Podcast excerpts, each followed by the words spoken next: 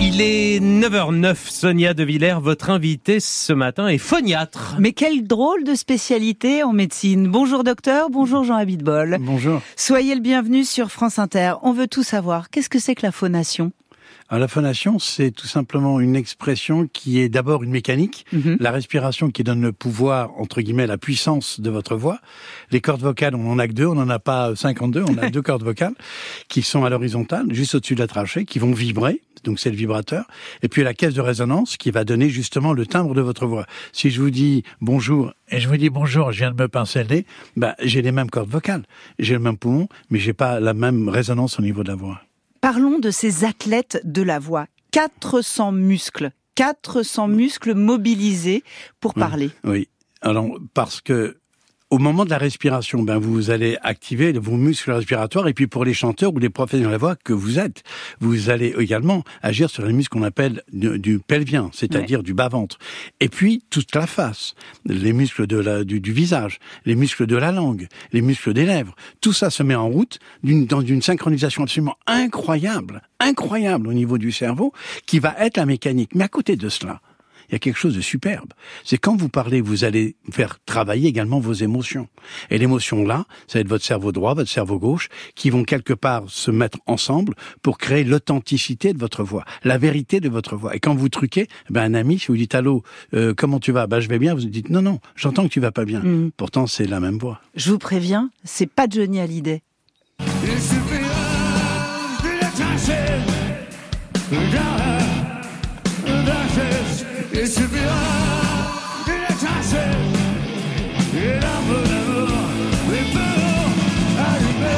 Alors ça, C'est Michael Gregorio. Ouais, alors- Michael Gregorio, c'est un imitateur exceptionnel. Mhm. Laurent Gérard également, et bien d'autres. Mais- Michael Gre- mais Michael Gregorio, lui, c'est hyper spécialisé dans la voix chantée. Mhm. Et il de- prend les mimiques de l'imité, le visage qui va se transformer légèrement.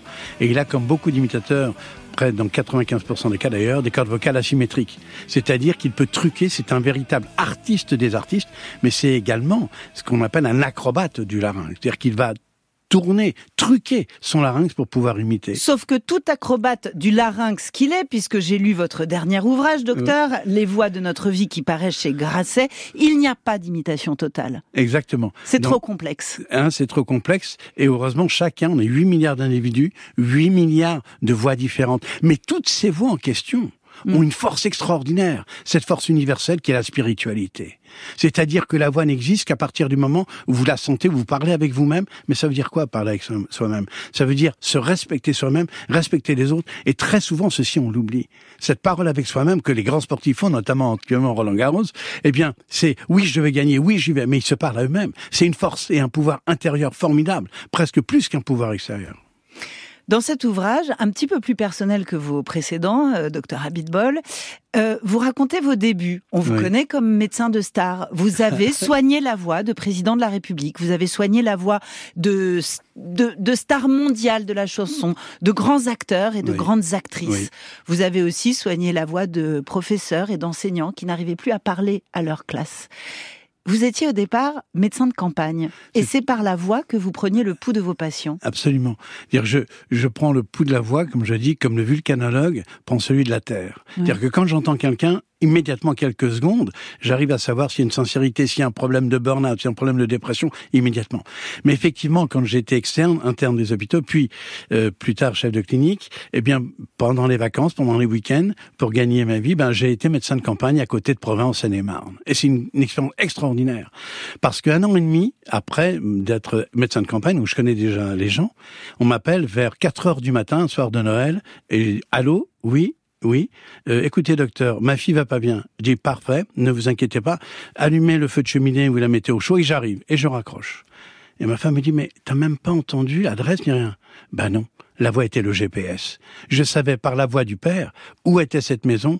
Elle était à Donne-Marie-Dontilly, donc je savais parfaitement quelle était l'adresse. Oui, c'est ça. C'est-à-dire une sorte de cartographie des Absolument. voix de vos. la voix est un GPS, c'est un patients. GPS émotionnel, mais c'est un GPS également Mais des d'ailleurs, dans toute votre carrière, il y a quelque chose que vous garderez de cette expérience euh, originelle et, et- et matricielle, c'est qu'au fond, on ne soigne pas une voix. Non, On soigne absolument. un homme, on Absolument. soigne une femme, on soigne un enfant, Tout on soigne un être C'est-à-dire humain. que euh, c'est être très réducteur d'un médecin de dire je soigne la maladie. Ça veut pas dire grand chose. On soigne un malade et la maladie en fait partie. Mais la maladie n'est que, que rapportée au malade en question. On ne soigne pas tout le monde comme dans les livres. C'est pas un Google. Docteur Google va soigner quelque chose de mécanique. Mais heureusement, la voix, quand on, moi je perds beaucoup de Oui. cordes vocales. Mais on n'opère pas une corde vocale comme on opère une appendicite. Opérer une voix, c'est une chirurgie émotionnelle. On change la Mais personnalité. vous avez eu des acteurs euh, atteints de cancer, par exemple, dont évidemment euh, vous, vous masquez les, les noms, euh, secret médical oblige, mais qui, qui vous ont appelé en larmes en vous disant Oui. on nous propose une opération. Oui. Perdre ma voix, c'est perdre ma vie. Tout à fait. Et, et une expérience extraordinaire que je raconte d'ailleurs dans, dans, dans le livre, euh, si vous voulez, c'est un, un comédien Mm. qui vient me voir qui a un cancer au niveau de la corde vocale, qui a été terrible. Et je l'envoie à un de mes collègues, tout simplement parce que c'était le fils d'un de mes, de mes amis qui était, euh, qui était gynécologue. Il le voit, il dit, ben écoutez monsieur, c'est simple, ben ils font enlever votre larynx. Il me dit quoi? Ils font enlever votre larynx. Ben non. Il m'appelle, il devait être 9 heures du soir, il avait mon téléphone personnel, il me dit, écoutez, euh, euh, Jean, il y a un truc qui colle pas, là, on veut, je suis au bord de la scène, qu'est-ce que je fais? Je dis, comment, qu'est-ce que tu fais? Tu viens, on prend un café. On prend un café ensemble, et dis, écoute, on va trouver une autre solution. La chance a voulu qu'avec la chirurgie laser et la radiothérapie, on l'a guéri. Et puis je lui dis, mais t'inquiète pas, tu feras peut-être la voix de François Mauriac plus tard. Et quelques mois, euh, non, il y a quelques années maintenant, où on lui a proposé ce rôle. Et il m'a Et appelé qu'est-ce qu'elle avait la voix de François Morel? Ben, c'est une voix un peu comme Ah, ça. Il était complètement cassé. Donc ça a changé sa Ouais. personnalité, était- mais ça a changé ses rôles. Et ça a changé, non pas sa, sa vie, comme vous disiez très bien, sa vie, c'est sa voix. Mais on voit ça chez les enseignants, chez les enseignantes. Une, une institutrice de l'école maternelle, comme on disait, elle, elle a une voix chantée, elle a une voix parlée, mais elle va donner cette influence, la force du professeur de, de faculté, la force de l'enseignant dans, dans, dans, dans, l'école primaire. Il va vous donner envie, ou au lycée, il va vous donner envie d'une carrière. Il est sur une scène, si vous l'idéalisez, sa voix va vous transporter, sa voix va vous, quelque part, hypnotiser. Et je dis, oui, j'aimerais bien être comme lui, mais c'est la voix qui vous a dirigé. Et vous racontez le moment où on perd sa voix et où on perd la voix. Oui. C'est-à-dire, vous racontez une grande chanteuse qui s'écroule, vous êtes appelé à son chevet. Elle n'a plus de voix. Oui. Et vous racontez le bras de fer avec son manager, à qui vous dites, attention, elle n'est pas qu'une voix. Exactement. Ce qui est terrible dans ce métier, on le voit avec Tina Turner qui nous a quittés, Mm. c'est que elle était un objet voix. Un objet voix qu'on manipulait, qu'on allait quelque part lui dire, bah là il faut que tu chantes. Oui non mais je peux. Non non non non mais Donc il faut y aller. Et c'était un C'était soit Ike Turner, son mari, soit Phil Spector, son manager, Tout mais on avait fait d'elle un produit. un produit. Et ce produit devait créer une émotion. C'est comme si vous disiez, je, je vais acheter quelque chose et je veux une émotion dans ce, tu peux, vous pouvez pas. C'est pas possible. Et en fait, lorsqu'elle met ses émotions, et c'est ça qui est beau, c'est que elle, combat l'autre en disant, je suis pas qu'une voix, je suis aussi une femme, et on voit ça chez la femme, parce que la femme est protectrice. La femme est maternelle. La femme est quelque chose qui va rassembler. Et quelque chose qui a beaucoup plus que l'homme, désolé messieurs, mais beaucoup plus que l'homme, elle a une intuition émotionnelle impressionnante. Et cette intuition émotionnelle passe dans sa voix. Et cette chanteuse au chevet de laquelle vous êtes appelé parce qu'elle perd sa voix, c'est Oui. Céline Dion? Ça, je peux pas vous dire. Je- Parce qu'il y en a, j'en ai soigné beaucoup, mais je peux pas vous dire. Ce serait pas bien. Mais ce qui est vrai, c'est que chez les, les, les chanteuses, notamment, et on trouve ça aussi, paradoxalement. Vous allez dire, ah bon, comment? Ben oui, chez les avocates, chez les avocats.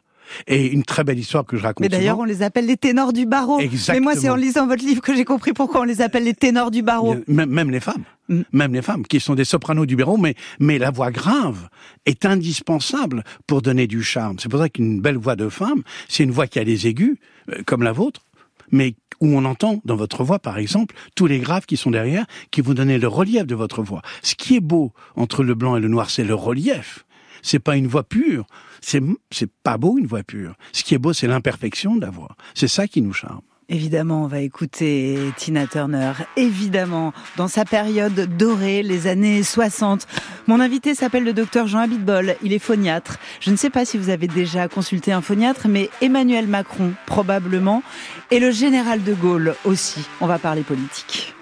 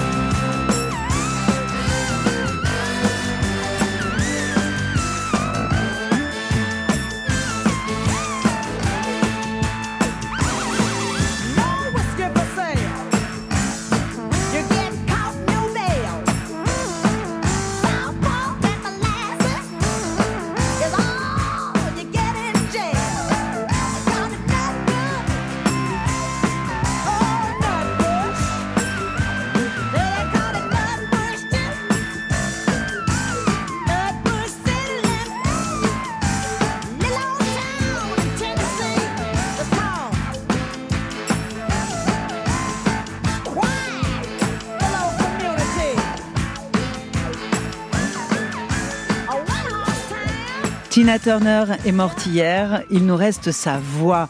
Not Bush City Limit, c'était cette chanson historique avec les amitiés de toute l'équipe. Anaïs Reinhardt à la réalisation, Redouane Tella, Grégoire Nicolet, Elisabeth Rouvet et DJ Audibert. France Inter, le 7-9-30, l'interview de Sonia De Villers. Moi, je le porterai dans la durée. Je le porterai jusqu'au bout. Mais maintenant, votre responsabilité, c'est d'aller partout en France pour le porter et pour gagner. Ce que je veux, c'est que vous, partout, vous alliez le faire gagner parce que c'est notre projet. Vive la République Là, là hein, Vive comme ça, ça fait vraiment Oui. très très mal aux oreilles. Alors, oui, alors là, il- Docteur Jean Abitbol est phoniatre, mon Alors, invité là- du jour, auteur de Les voix de notre vie chez Grasset. Alors, ce qu'on entend là, c'est qu'il il incarne ce qu'il veut être. Il est complètement habité par le désir de pouvoir servir. Mais ce qui est C'est Emmanuel Macron en Oui, campagne. en Emmanuel Macron, 2016. tout à fait. Mais Mm. ce qui est incroyable, c'est qu'il est au milieu, on pourrait presque dire d'un ring, au milieu de ces gens-là. Il est transporté, il, il est pratiquement habité par une voix. Mais écoutez bien ce qu'il a. Il n'a pas dit c'est mon projet. Il a dit c'est notre projet. Mhm. Ce qui fait qu'il incorpore le collectif à lui-même. Et là, il idéalise quelque chose de magnifique. Il est jeune, il emporte. On y va.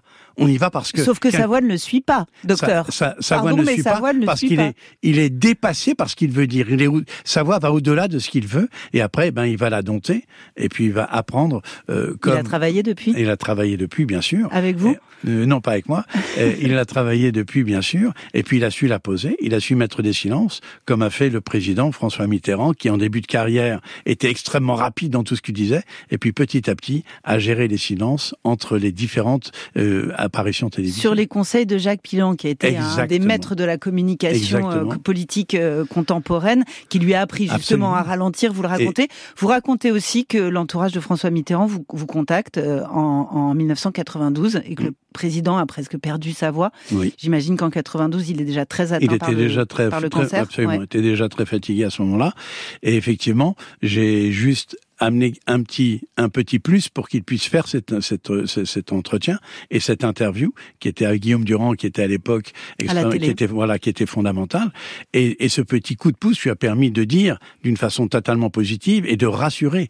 Parce qu'une voix qui va vous parler comme ça, eh ben, elle ne rassure pas. Non. On va penser à la maladie qui est derrière, mais pas au message qu'on veut donner. La voix quelque part, si elle n'est pas authentique, si elle n'est pas sincère, si elle n'est pas complètement vous-même, elle vous trahit, elle vous trahit dans la bonne santé, elle vous trahit dans la maladie. Le général de Gaulle en 1968.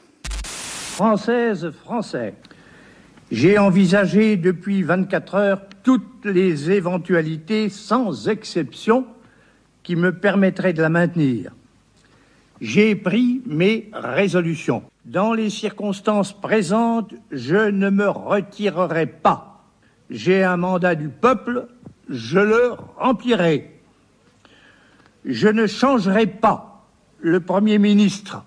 Je dissous aujourd'hui l'Assemblée nationale. Je ne changerai pas. Ouais. Je ne me retirerai pas. Voilà. Alors c'est un rythme vocal, car la voix c'est une musicalité, c'est un rythme, c'est les mots qui vont habiter cette voix quelque part, qui vont être le véhicule du message que vous voulez donner. Mais le général était absolument incroyable. C'est ce que m'a raconté l'amiral de Gaulle. Alors l'amiral de. Gaulle, c'est son fils qui est Ouais. aujourd'hui centenaire. Absolument. Et Mm. qui m'avait raconté cette histoire pour qu'il ait cette voix de tribun.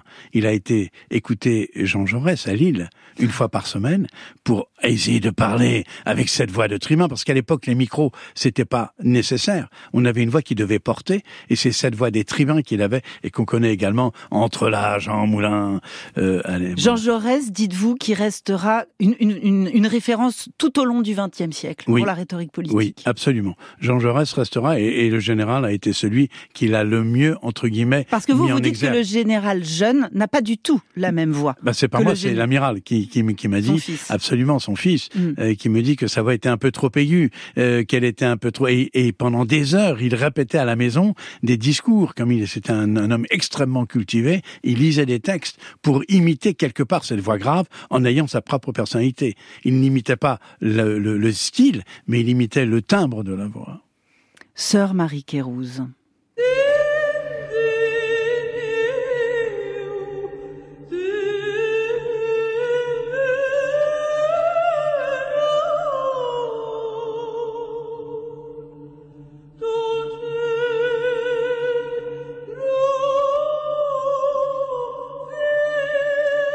Je l'ai dit, docteur, ce livre, Les voix de notre vie, est, est un écrit plus personnel que les précédents.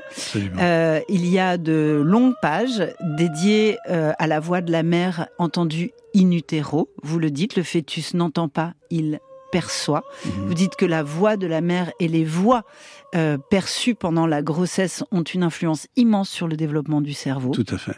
C'est-à-dire que effectivement, un enfant in utero et ce petit homme qui est dans le ventre de sa maman dès l'âge de trois mois commence à entendre. À six mois, il, il intègre. Et si on voit des femmes très heureuses qui écoutent de la musique, qui sont contentes et qui sont eux en plein bonheur, l'enfant va développer la zone du langage. On voit sur l'IRM fonctionnel d'une façon beaucoup plus rapide qu'un enfant, qu'un un fœtus qui va être pris par une maman dépressive ou, com- ou complètement la- laissé aller. Tout Et le fait. fameux enfant de l'Aveyron, cet enfant sauvage de l'Aveyron dont. Truffaut avait fait un film, qui avait grandi en entendant si peu de voix humaines, n'a jamais pu développer lui, Absolument. les fonctions du Absolument. langage. Et Cette partie du cerveau. Exactement. Et c'est l'expérience que je raconte. C'est Frédéric II au, au XIIIe siècle. C'est incroyable. Il a pris des, des tout petits entre l'âge de un jour et l'âge de trois mois qu'il a isolés. Et il les a fait, entre guillemets, de, il y avait des nurses qui leur donnaient à manger, rien d'autre. Et il leur a demandé, à quatre ans, bah maintenant vous allez parler. Alors vous allez parler quoi? Araméen, vous allez parler latin, français, germanique? Eh bien ils ne parlaient pas. Et ils sont tous morts débiles profonds à l'âge de 12 ans. Qu'est-ce que ça veut dire? Ça veut dire que la voix, et on le voit dans, dans le livre, la voix, c'est, on commence avec, on va dans le ventre de sa maman l'écouter, mais on va dans les voix des disparus. C'est quelque chose qui, ceux qu'on a aimés quand on entend leur voix, c'est extraordinaire. Si vous voyez un- une, une photo, vous la regardez, vous êtes, vous avez une certaine émotion. C'est le regard, elle est statique. Mais lorsque vous avez une vibration, Mm. quand vous entendez la voix de quelqu'un que vous avez Mm. aimé, qui est parti, un ami, un parent, une sœur, un, un frère, peu importe, eh bien, c'est une véritable machine à remonter le temps. Elle vous remet dans la situation où vous étiez il y a quelques années, et là, vous avez la larme à l'œil. Hmm. Au commencement était le Verbe. Oui, C'est la première phase- phrase de l'Évangile selon saint Matthieu, tout à, Saint Saint Jean, saint Jean. Et euh, au commencement était le Verbe. tout à fait. Donc c'est le début de la Bible. Alors, C'est-à-dire c'est que exactement du le Nouveau Testament et, voix. et, et, et dans l'Ancien Testament pareil. Dans l'Ancien Testament pas parce que en fait le mot voix euh, dans, dans l'écriture hébraïque ça veut dire le singe qui va devenir un homme. C'est incroyable quand on, on voit les quatre les trois lettres euh, en hébreu de cela. Eh bien, ce qui est formidable. C'est que la voix existe, mais avec la spiritualité. Sans voix, il n'y a pas de religion. Sans religion, il n'y a pas de voix. La voix est le transport de votre imaginaire. Elle va vous emmener dans un monde qui n'est pas le monde concret, mais qui est un monde impalpable, qui est le monde de la vibration. Merci docteur. Les voix de notre vie paraît chez Grasset. Jean Abitbol était mon invité.